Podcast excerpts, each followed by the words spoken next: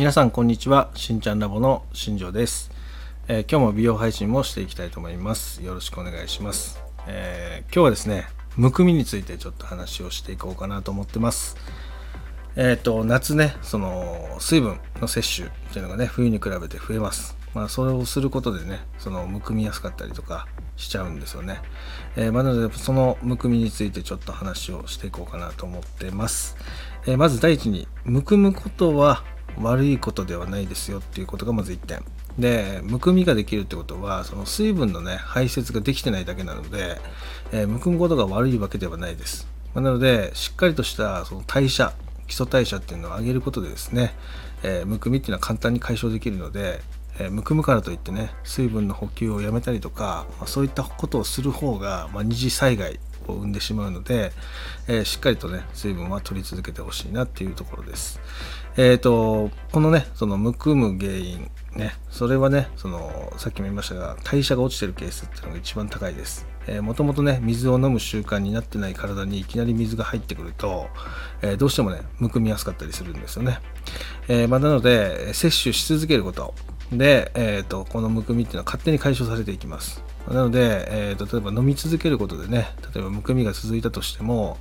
少しずつですね体がそれに順応してきます。まなのでトイレが近くなったりとかあとは発汗要は汗が出てきたりとかねそういったことでちょっとずつですけど改善方向にあの進んでいくことがあります。なのでね、え水分っていうのはしっかりとっていってほしいなっていうことですね。はい。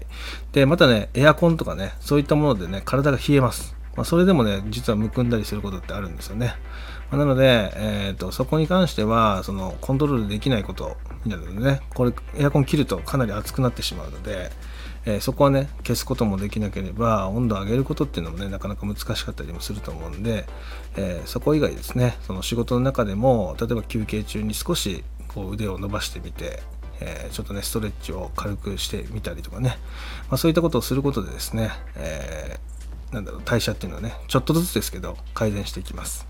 あとは座りっぱなしの仕事をしてる方とかも基本的にはねその定期的に椅子から立ったりとかねしながら、えー、とその血液の循環っていうのをね良くしていくこと、ま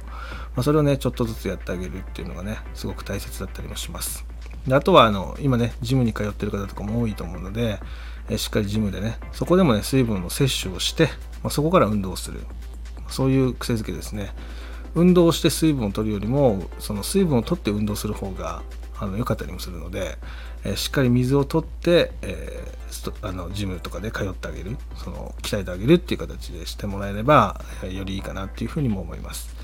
でその代謝がね改善してくると,、えっとトイレの頻度っていうのもねちょっとずつあの感覚も空いてきたりもするので、えーまずはその自分の体をねその水分を摂取してもいい状態のね体制っていうのを作っていくっていうのがすごく大切になってくるんで、まあ、そこをね、えー意識的にやっていくといいんじゃないかなっていう話になります。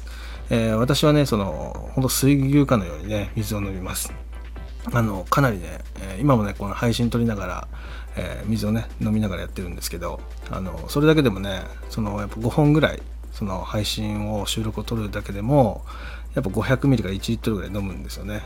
でそれをすることで、えーちょっとずつですけどその自分の体っていうのをね夏仕様にちょっと変えていくっていう、まあ、形でねその無理やり取るようにしてるんですが、まあ、そういうふうにその自分の中でこう意識的に水分を取り、意識的にそれを排泄していく、まあ、そういったことをね、えー取り組みとして入れていくとむくまない体になってくると思います。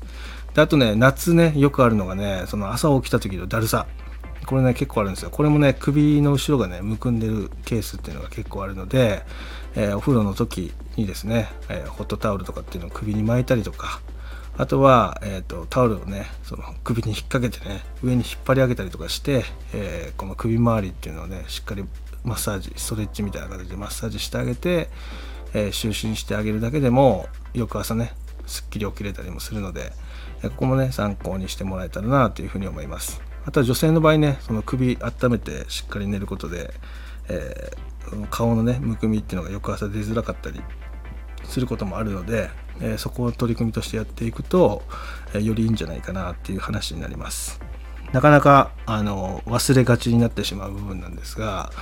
もうあのフェイスタオルみたいなものでですよね、まあ、そういったものを、えー、しっかりあのお風呂場の方にね、えー、置いておいて普通にお湯でね温めてで温めたタオルで、えー、首に引っ掛けてマッサージしていくとかね首を温めていくっていうことをね、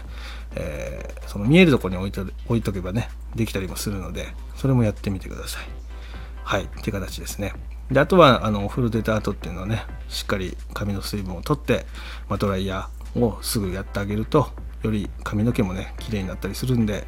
えー、試してみてください、まあ、髪のケア肌のケアまたむくみの予防ですね、まあ、そういった部分っていうのをねやってみてほしいなっていうところになります。今日もね最後まで聞いていただきありがとうございました。ではまた明日。バイバイ。